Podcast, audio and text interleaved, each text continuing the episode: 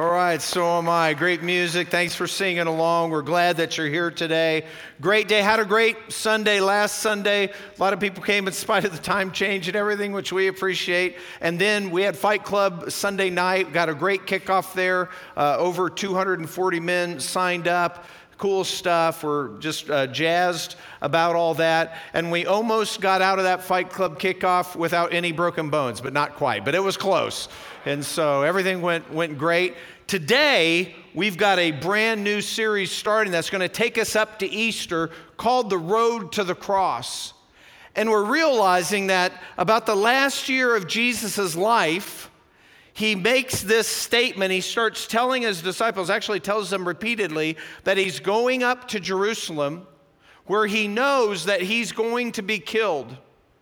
And, he, and, and the disciples aren't quite getting it at first, and they, they finally, as he keeps saying that, they, they figure that out, and he keeps moving that way. And on his way to Jerusalem, even though he says that, scripture says he set his face, he determined to go to Jerusalem and give his life. It was a roundabout journey because he wasn't done with his teaching ministry, and so he looped around in order to get there. But that's what we'll be talking about on Palm Sunday and Easter coming up in a few weeks.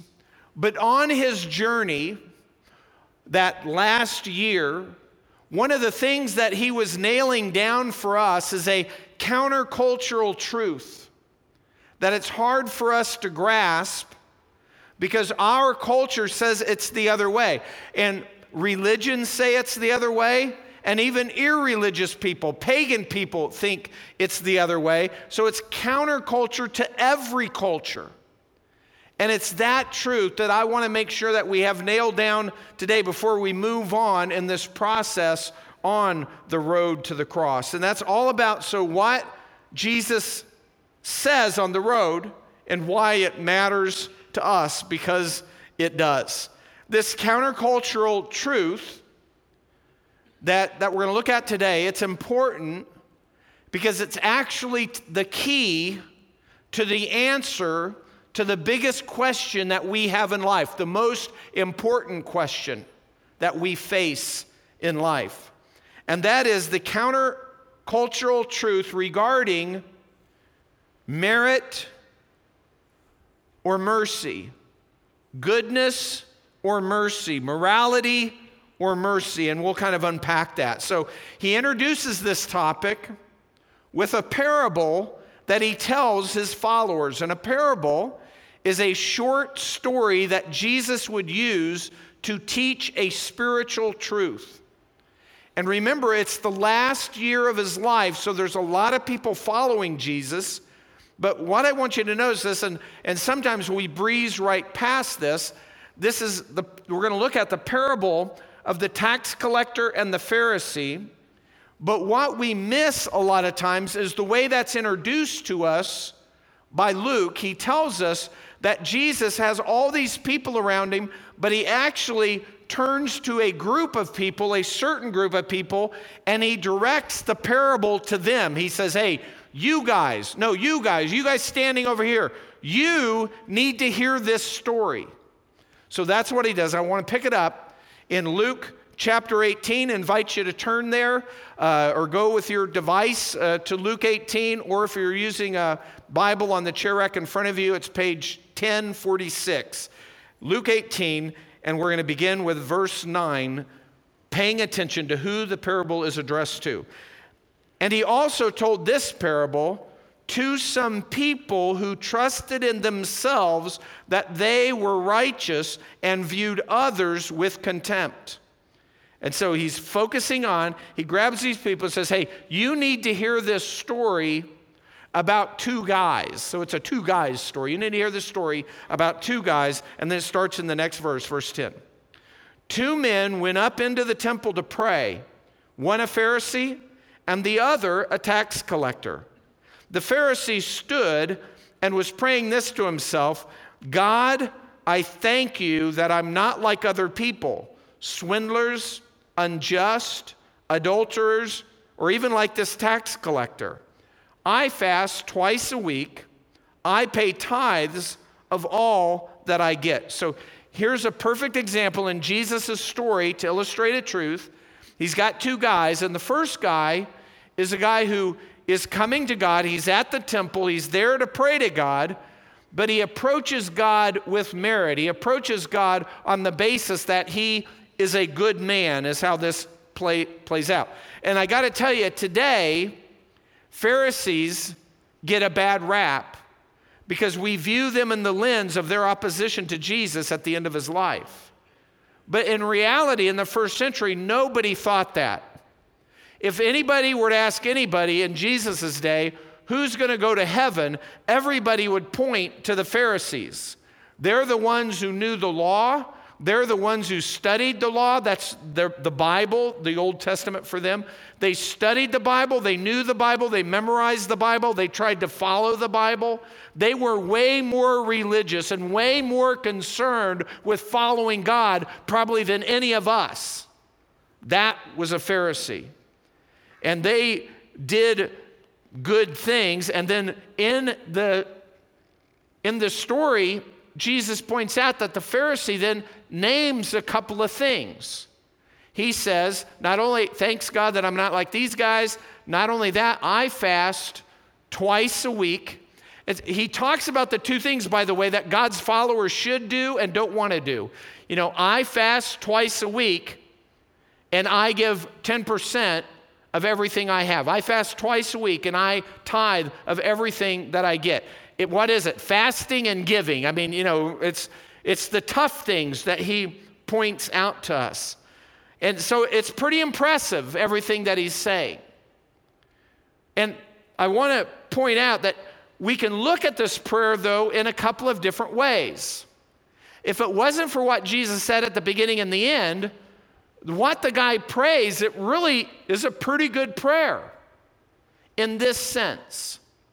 A lot of us who are believers will sometimes look at somebody else who's wrecked their lives because of sin or you know maybe that's habitual sin or addiction or this or that or you know one time sin doesn't matter you know their, their lives they're just wrecked and we as believers will look at them and sometimes we'll think wow that by the way is exactly what my life would be like if i didn't have god in my life that's exactly how my life would be, but for the grace of God. That's exactly where I would be right now if it wasn't for God's grace. How many of you pray prayer? You notice that you, you see people like that, and you're thinking that that's exact. Anybody? That's better. All right, yeah. That we look and we say, yeah, that's how I would be if it wasn't for God. It's exactly how I would have wrecked my life at this point if it wasn't for God. So when we look at it that way, you know, what he's praying is not bad. He's saying, God, thank you that I'm not like this, this, this, and this. And then he says, Hey, I do this and I do this. And those, by the way, are good things fasting, giving, you know, so good, good stuff. And he's doing all this.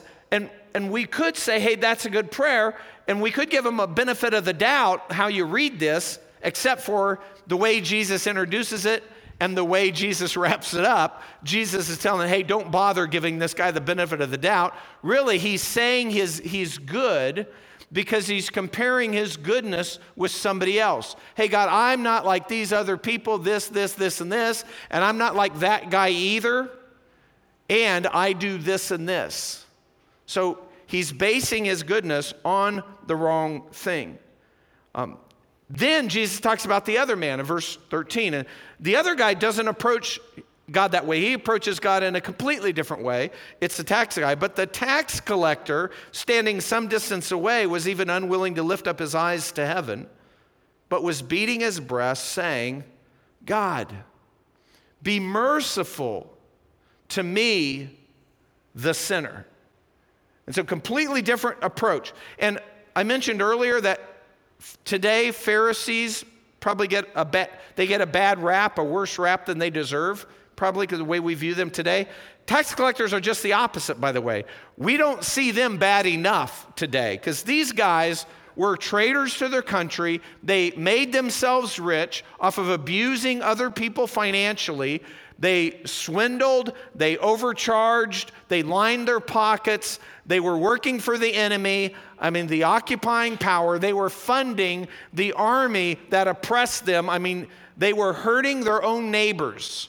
That was a tax collector. And remember, Jesus, he's, uh, we, we, can, we can look at somebody's life, right? And we can see that sometimes people get involved in things and then sin just blows up their life. That may have happened to you, or we see that in other people's life. It happens all the time. Where we're just standing by, and if it's not us, we just see sin blowing up somebody's life. And when that happens, a lot of times people are, when they find themselves in that situation, I mean, their life just crumbles around them, they lash out a lot of times with anger and it's, they blame people, right? Well, it's this person. If it wasn't this, we've heard it all before, right? It's this. If it wasn't for this, if this happened, and they don't take responsibility. Or, and if there's no one else to blame, who do they blame? God. God, how could you let this happen to me? God, this isn't fair what I appreciate about the guy that Jesus presents in the story is he's beyond all that, right? I don't know if that was a part of how he is reacting in the past, who knows, but right now he gets it. I'm responsible, I'm jacked up, I'm a sinner. I, my only hope is mercy. You see, Jesus is telling a story about two men, and it's not a story about a good man and a bad man. It's a story about two bad men, but only one of them knows he's bad. That's the story that Jesus is telling.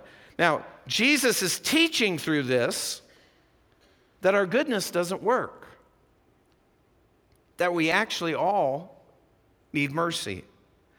And the next verse, verse 14, the way he wraps this story up, is one of the most terrifying verses in Scripture and one of the most comforting verses in Scripture.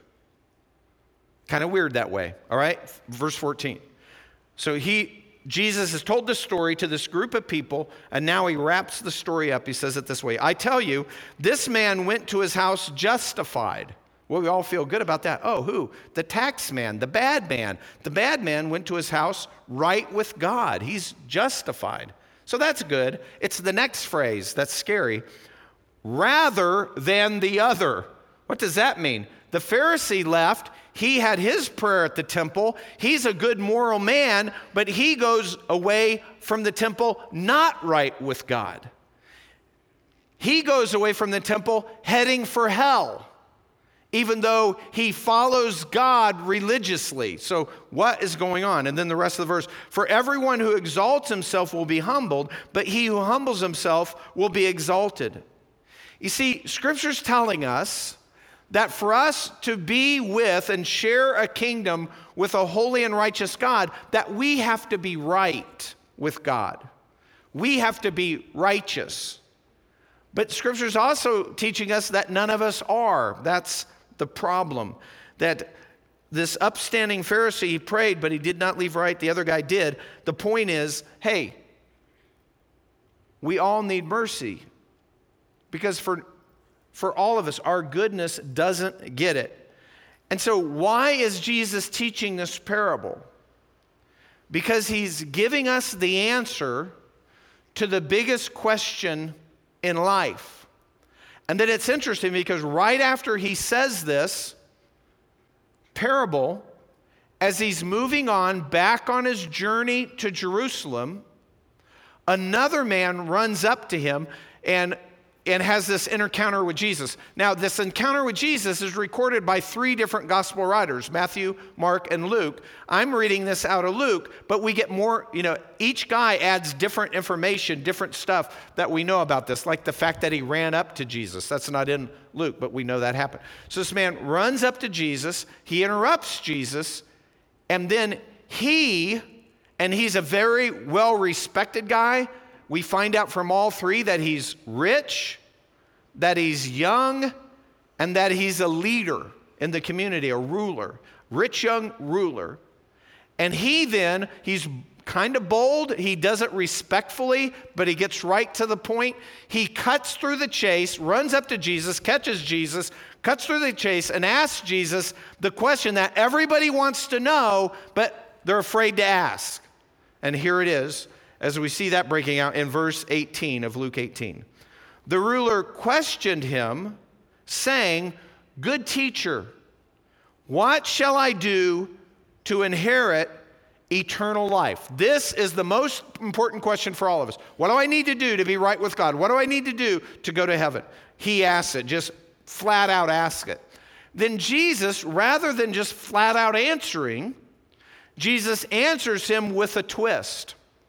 And this twist is to point the rich young ruler to the correct answer. He's helping the rich young ruler see the real answer. So he answers with a twist in verse 19. He says, And Jesus said to him, Why do you call me good?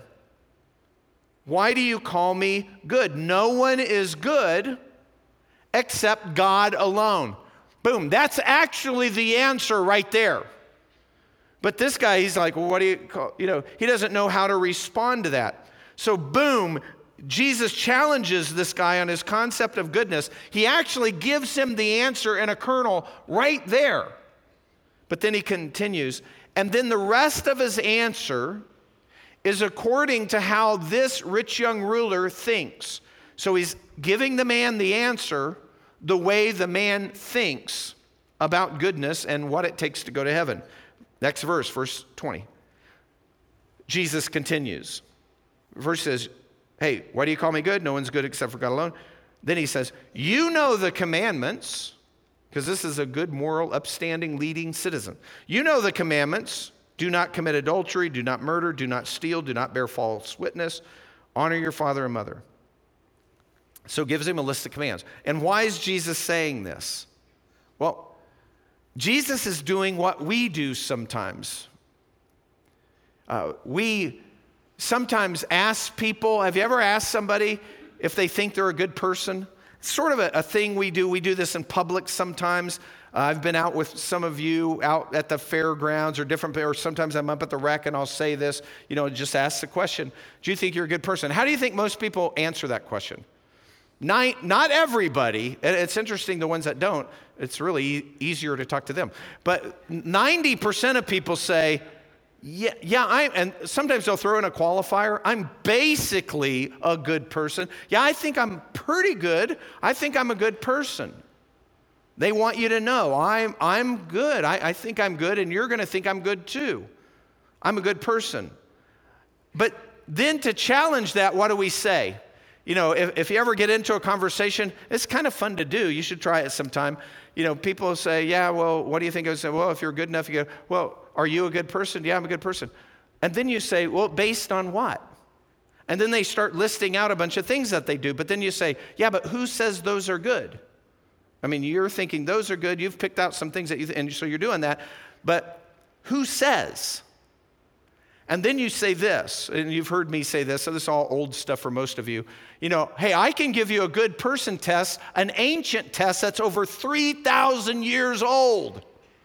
And that usually perks their interest, which is just the Ten Commandments, but don't even tell them that. Just say, uh, ancient test, 3,000 years old. And they're like, oh, can, I, can, I, can we try it? And they'll say, yeah. And then you say, have you ever lied? And they say, ever? Yeah, ever. Have you ever lied? Well, yeah, I've lied. And then you just go down the list, right? It, Jesus is giving them, he's giving the rich young ruler the good person test. You know the commands, do the commands. And then the guy reacts. But the, the difference with the young ruler is after he hears the test, he's way more confident than most people that we talk with. Because he, he's, he's like, yeah, I got those. Nailed it. So, what happens is most people answer the biggest question in life wrong, just like the rich young ruler does. Because they're doing it with merit, with goodness. And so, verse 21, here's how he responds. The rich young ruler says, Hey, and he said, All these things I have kept from my youth. He said, I've, I've done the good stuff. Now, we would expect that maybe Jesus would push back and say, Really? You've never in your life twisted the truth? Not even once? But Jesus doesn't. That's what I would do. But Jesus doesn't do that. Jesus, trying to connect with this guy, goes a different route. This guy thinks he's kept the law. And what's interesting about this, and people who are really big on the Ten Commandments, which they were, and, and so should we, but they were more big on it in the first century, they might have noticed hey, Jesus only threw out four of the commands. There's 10 of those, you know. And he only threw out four. And not only that, he threw them out from the second half of the Ten Commandments, which is kind of interesting because actually the first part of the Ten Commandments are more important. And so you might wonder about that. And the guy should be wondering about that. And probably the crowd that's standing around, they're probably kind of wondering about, well, that was odd. He just threw out four of those. And they're actually all about relationships with people, not really with God. And it's the God question that the guy's asking. So kind of interesting. But here's what happens Jesus loves him enough. How do we know he loves him? Mark tells us that. Jesus looks at him after this guy answers this way. All these things I've kept from my youth. Jesus isn't put off by that answer. Jesus looks at him and loves him and loves him enough to push back. But he pushes back in a different way than we typically would. Here's what he does. He says, verse 22, when Jesus heard this, he said to him, One thing you still lack. Sell all you possess and distribute it to the poor, and you shall have treasure in heaven and come follow me. But when he had heard these things, this is the young guy, he became very sad, for he was extremely rich. He led a comfortable, not as comfortable a life as we all live, but he was rich and led a comfortable life. And Jesus challenges him then with this other thing. And it almost sounds like Jesus is throwing this out as a way that this man could do a thing that would earn him heaven. That's what it sounds like. Hey, you want heaven? What, oh, you've done all the good stuff? Well, there's just one more thing you need to do sell all your possessions and give it to the poor, and you'll have heaven. And by the way, come and follow me. But that is not what Jesus is teaching. It sounds like it, but. How do we know that? Number one, Jesus never says this to anybody else sell everything, give it to the poor. You got to divest yourself of all wealth. He never says that. As a matter of fact, we know in the very next chapter, right after this incident, he goes to Jericho and he talks to Zach, uh, Zacchaeus, and we already already talked about that about a month ago, and interacts, and, and that guy becomes a believer. And what does he do? He gives half of his money to the poor. Well, he got a great deal. Because, I mean, he got, he got to keep half his money. This other guy, he doesn't get to keep anything. That's not the point. That doesn't save you. With Zacchaeus, that was the result. But when Jesus is challenging this guy, give away all your money, he's helping him reevaluate his own idea of goodness. Because, and, and we all need to do that because we all overestimate our goodness. We all overestimate our goodness. And so he mentions, like I said, four of the last five, but then he, here's what Jesus is saying You think you're keeping the law by saying you've kept these four commands. But the most important commandment is to have no God before God, no other gods before me, right? By the way, Jesus is God. That, he hinted that when he said, Why do you call me good? Is Jesus good? Yeah. It's only because of one reason. He's God. But anyway, I digress. So he's telling him, Hey, you think you're keeping the law, but you're actually not keeping the first most important command. And we see that in his refusal. He leaves bummed out. He doesn't do it. He doesn't follow Jesus. He doesn't give his money away. And Jesus is not so much requiring that. What he's saying is, you think you're following you think you're following the commandments, but you don't have the first commandment down. Love me first. You have other gods in your life. And that's the problem with all of us. We are all capable of making anything a God in our life and putting it over God, the real God. We make little gods and they become more important to us than the real God of our life. And that's what Jesus is pointing out to this man. And he shows that in his refusal. None of us are good. And, and here's what our culture doesn't understand God doesn't owe us anything. God doesn't owe us any. He's given us life and we've rebelled against him. God doesn't owe us anything. Here, here's the thing in our culture, here's how this plays out sort of like this decade, this decade, de- decade well, de- de- decade, 10 year span. Yeah, this is how this plays out. People are desperate to be good and to be seen as good. But they don't have an objective standard. They don't want to use the Ten Commandments as a standard because that implies all kinds of stuff. You got to put God first in your. They're not up for all that. No stealing, they, they're, they're up for that one, but not very many other ones, all right? So they're desperate to show their goodness, but because there's no standard of goodness, they then feel compelled to virtue signal goodness to other people. And they do that by joining a cause or finding you know, a good cause to be a part of and letting other people know that they're part of that.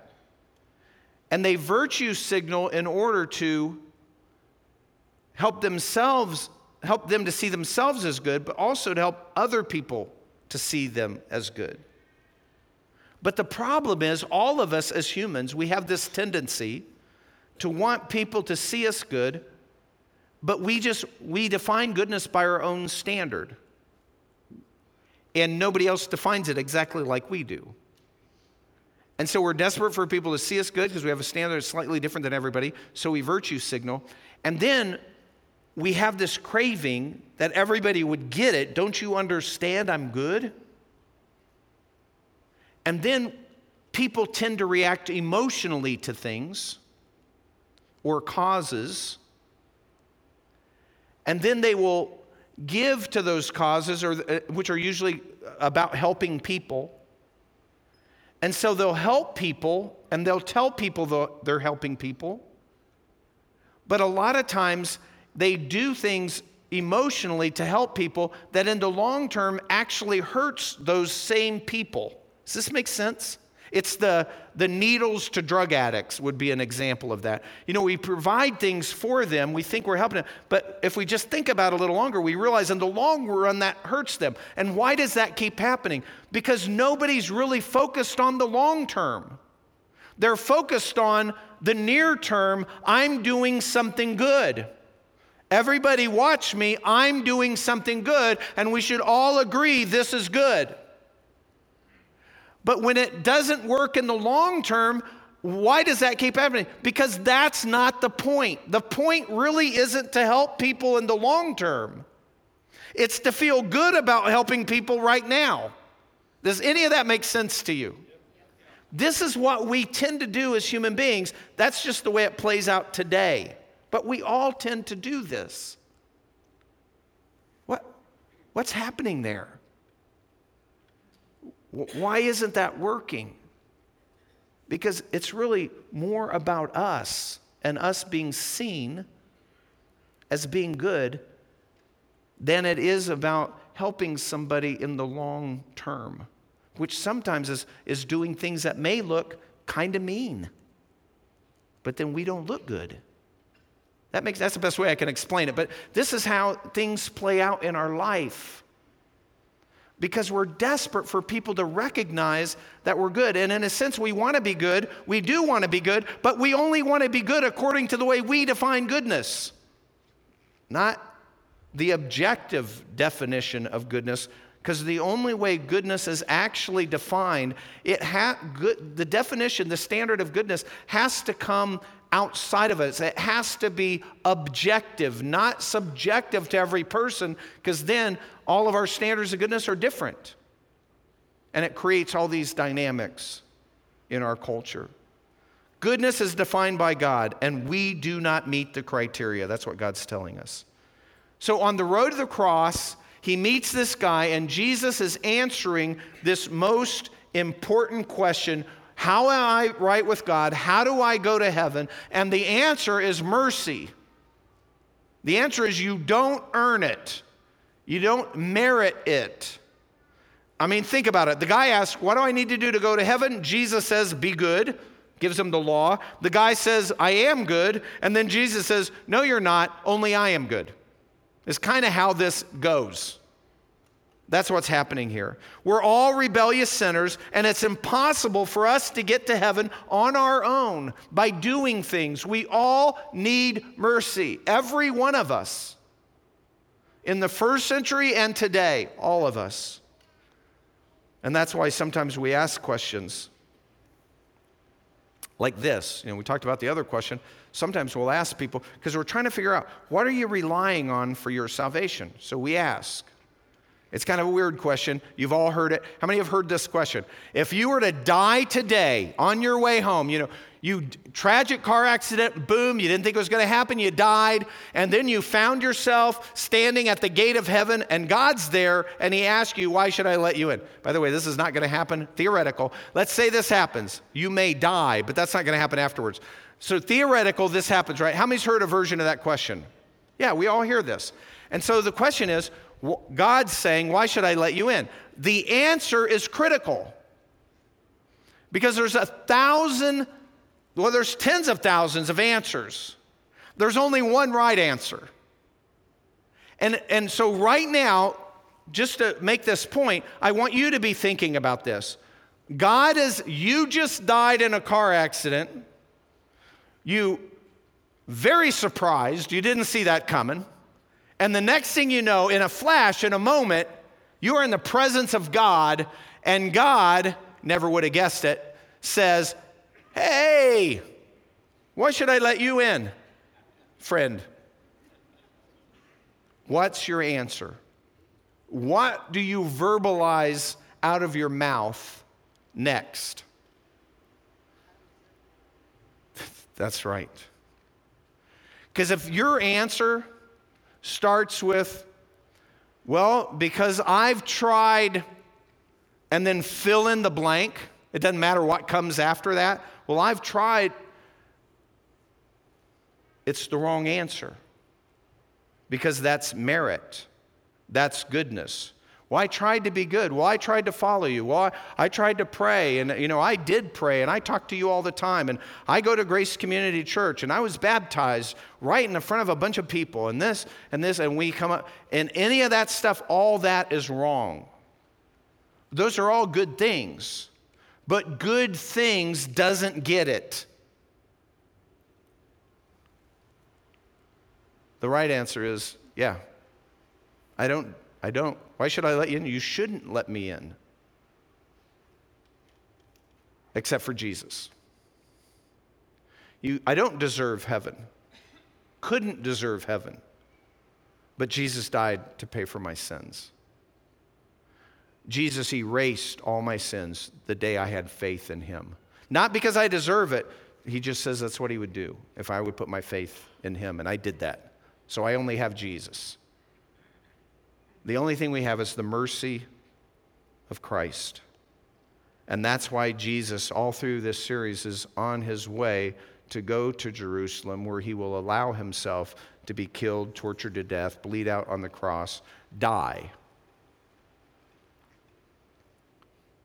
And in doing that, he'll pay for our sins because our sins, the right consequence of my sins and your sins is that we would spend eternity separated from God. But Jesus died for us and cried out, My God, my God, why hast thou forsaken me. It's all what Jesus has done for us. And that's why, by the way, that Christians, they're the only people who can say, I know I'm going to heaven, and not be arrogant. Because true Christians, I'm not saying every Christian says it in a non arrogant way. I'm saying, but we're the only ones that can do that not arrogant. Why? Because I don't deserve heaven. I didn't, I'm not good enough to go to heaven. I didn't do good enough things to get to heaven, and nor could I have. It's all grace. Do I know I'm going to heaven? I know I'm going to heaven based on what Jesus did, not me. I just responded to his offer. I just put my faith, my trust in him. I didn't do anything physically to make that happen. I just believed. And as we get into this series leading us up to Easter, the road to the cross, I just felt that we needed to start kind of reviewing what happens on this road that's a little more basic, that answers this biggest question in life. Because here's the thing a whole bunch of people grow up in Christian homes and they never really understand this most important question and answer. That it's not about what we do, it's about what Christ has done and us putting our faith in Him. And so I want to take a moment of reflection. If you would just bow your heads for a minute, uh, just humor me on this. And basically, I'm just saying that so you don't have any distractions, but it's also best to pray that way so you don't have any distractions. But I just want you to think through your life and try to figure out when did I shift from thinking that I had to do good things in order to go to heaven to understanding the truth that I can't do enough good things to go to heaven. Only Jesus, it's only Jesus, only Jesus dying on the cross could, could get me into heaven. And that, and that only happens through my belief. When did you stop trusting that you were could do some good things and start putting everything's on Jesus alone, trusting Jesus alone, believing, having faith on Jesus alone. And if that's a little murky for you, some people can, can recall the exact moment or day or season in their life.